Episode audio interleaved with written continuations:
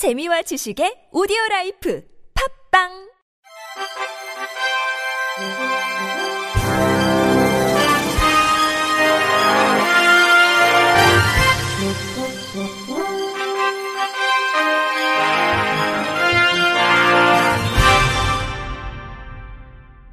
청취자 여러분 안녕하십니까. 8월 둘째 주 주간 KBIC 뉴스입니다.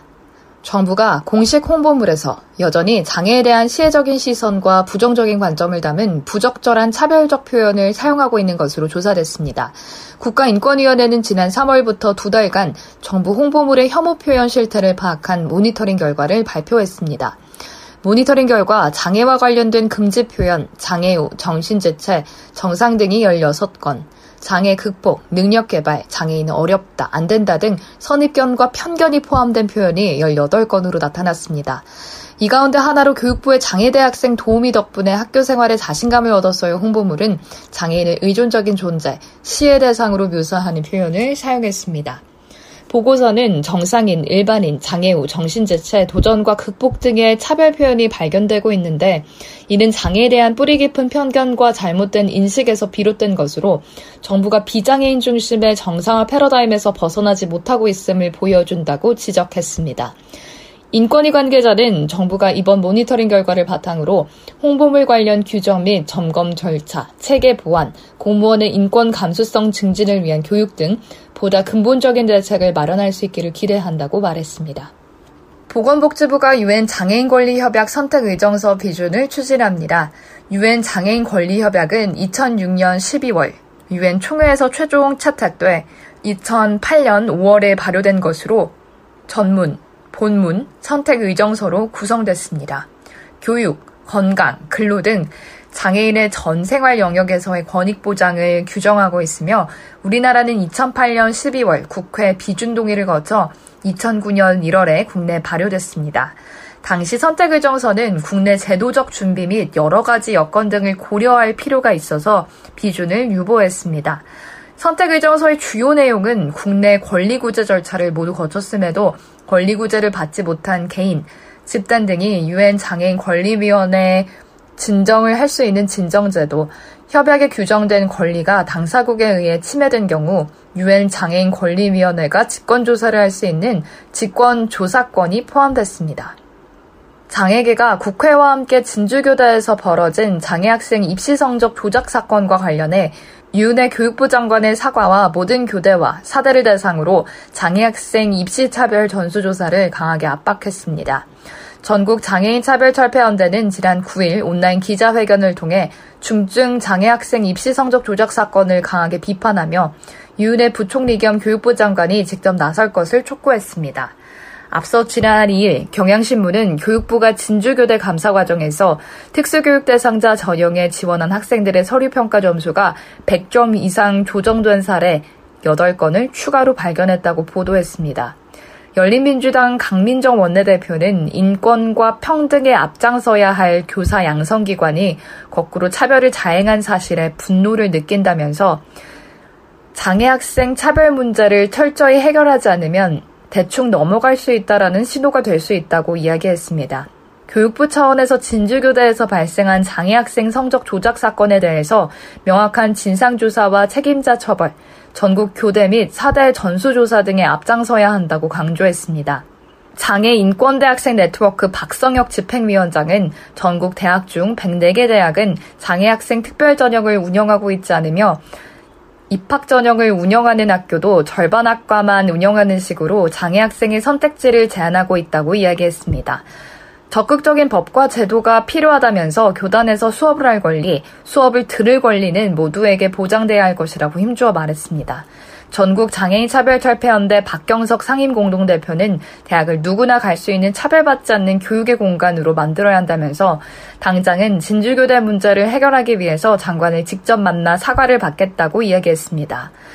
장애인 차별을 넘어서 장애인을 혐오하고 또 배제시켰고 입시 조작을 넘어서 대학의 근본적인 문제에 대해서 고민하지 않으면 세상은 바뀌지 않을 것이라고 피력했습니다. 국회 문화체육관광위원회 소속 김예재 의원이 대학 입시에서 장애 학생의 성적을 조작해 입학을 막았던 지난 4월 진주교대 사건의 재발을 방지하는 고등교육법 일부 개정 법률안, 장애인 차별금지 및 권리 구제 등에 관한 법률 일부 개정 법률안을 각각 대표 발의했습니다. 이번에 발의한 장애인 차별금지법 개정안은 교육 책임자가 성적 조작 등을 통해 장애인의 입학을 거부할 수 없도록 하고 재학 중인 장애인의 성적을 조작해 불이익을 주어서는 안 된다는 것을 구체적으로 명시했습니다. 또 고등교육법 개정안의 경우 입학 사정관이 학생의 선발과 관련된 업무상 비위와 관련돼 형사 사건으로 기소되거나 수사기관 등으로부터 수사 또는 조사를 받는 경우 그 직무에서 배제하도록 하고 현행 취업 제한 규정을 위반했을 때 처벌하는 벌칙 규정을 신설했습니다.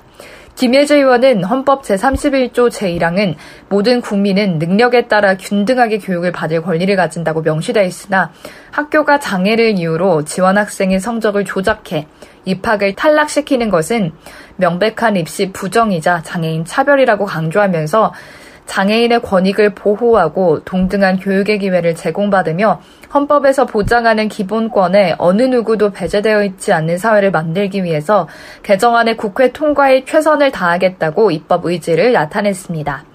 이어 국립교대는 국가가 나서서 설립된 교육기관인 만큼 장애 학생에 대한 차별 없는 교육권을 보장하고 공정한 교육관을 지닌 교원을 양성하는 기관으로 거듭날 수 있도록 교육부의 철저한 지도 감독뿐만 아니라 장애 교원 선발 관련 지원책을 마련해 교육 시스템을 제도적으로 개선해야 할 것을 촉구했습니다.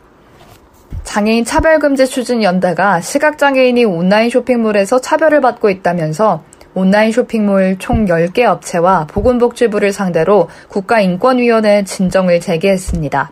진정서에 따르면 시각장애 당사자 2명은 온라인 쇼핑몰과 모바일 애플리케이션 이용에 있어서 회원 가입 시 입력하는 박스 및 상품 검색 시 음성 지원이 되지 않아 어려움을 겪었습니다. 또 제품에 대한 설명이 이미지로만 되어 있어서 상세한 내용을 알 수가 없었습니다. 장출연은 코로나19 등으로 비대면 온라인 서비스가 더욱 활성화되면서 쇼핑뿐만 아니라 금융, 교육 등 생활 전반으로 관련한 서비스가 더욱 확대되고 있다면서 시각장애인도 비장애인과 동등한 정보 제공으로 홈페이지 및 모바일 애플리케이션 등에 접근이 되고 이용이 될 수 있어야 한다고 주장했습니다. 이에 인권위 진정을 통해서 쇼핑몰 업체들에게 상품 이미지에 대한 대체 텍스트 및 음성 제공, 로그인, 검색창 결제 등에서의 음성 정보 제공을 요구하고 복지부에 대해서는 관리 감독 책임을 지고 현황 점검 및 개선 대책 마련, 시각장애인이 모바일 애플리케이션 이용에 있어서 비장애인과 동등한 서비스를 제공받을 수 있도록 장애인 차별 금지 및 권리 구제 등에 관한 법률 개정 추진을 촉구했습니다. 전국 장애인 거주시설 부모회는 어제 세종시 보건복지부 청사 앞에서 집회를 갖고 보건복지부는 탈시설 자립지원 로드맵을 철회하라 등의 목소리를 냈습니다. 부모회는 정부가 로드맵을 추진하면서 단 한 번도 당사자인 시설 이용자 부모들의 의견을 묻지 않았다면서 로드맵을 전면 철회할 것을 촉구했습니다.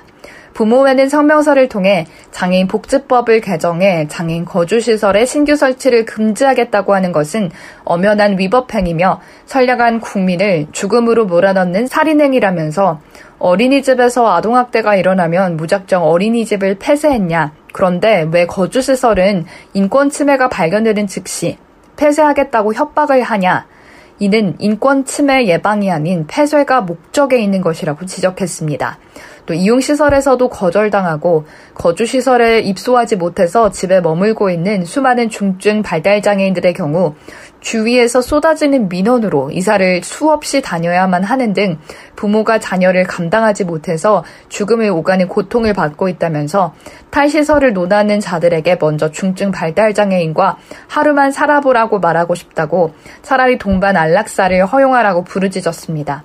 아울러 지역사회에서 받아들일 준비도 없는 상태에서 자립이 불가능한 사람들에게까지 자립을 강요하냐면서 갑자기 괴성을 지르면서 타인을 구타하고 자해행동까지 해서 밖으로 데리고 다니기 어려운 중증 발달장애인들을 결국엔 좁은 집안에 가두고 돌보게 되는 것이 지역사회로의 통합이냐고 반문했습니다.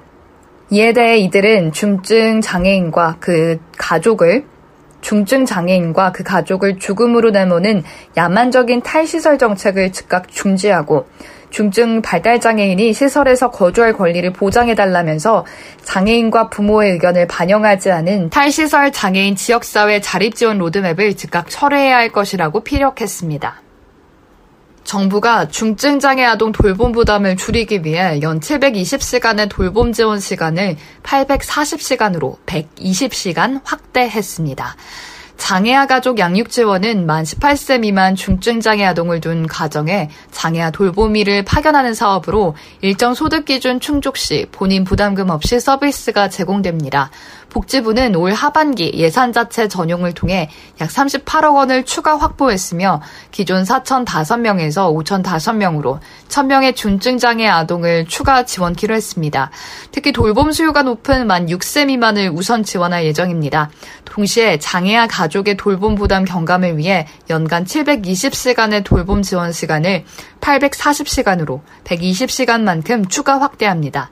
이에 따라 기존 이용자는 별도의 신청 없이 8월부터 연말까지 총 50시간을 추가로 이용할 수 있고 신규로 서비스를 원하는 경우 주민등록상 주소지 관할 읍면동 또는 시군구에 방문해 신청하면 됩니다. 이상으로 8월 둘째 주 주간 KBRC 뉴스를 마칩니다. 지금까지 제작의 이창훈, 진행의 유정진이었습니다. 고맙습니다. KBRC.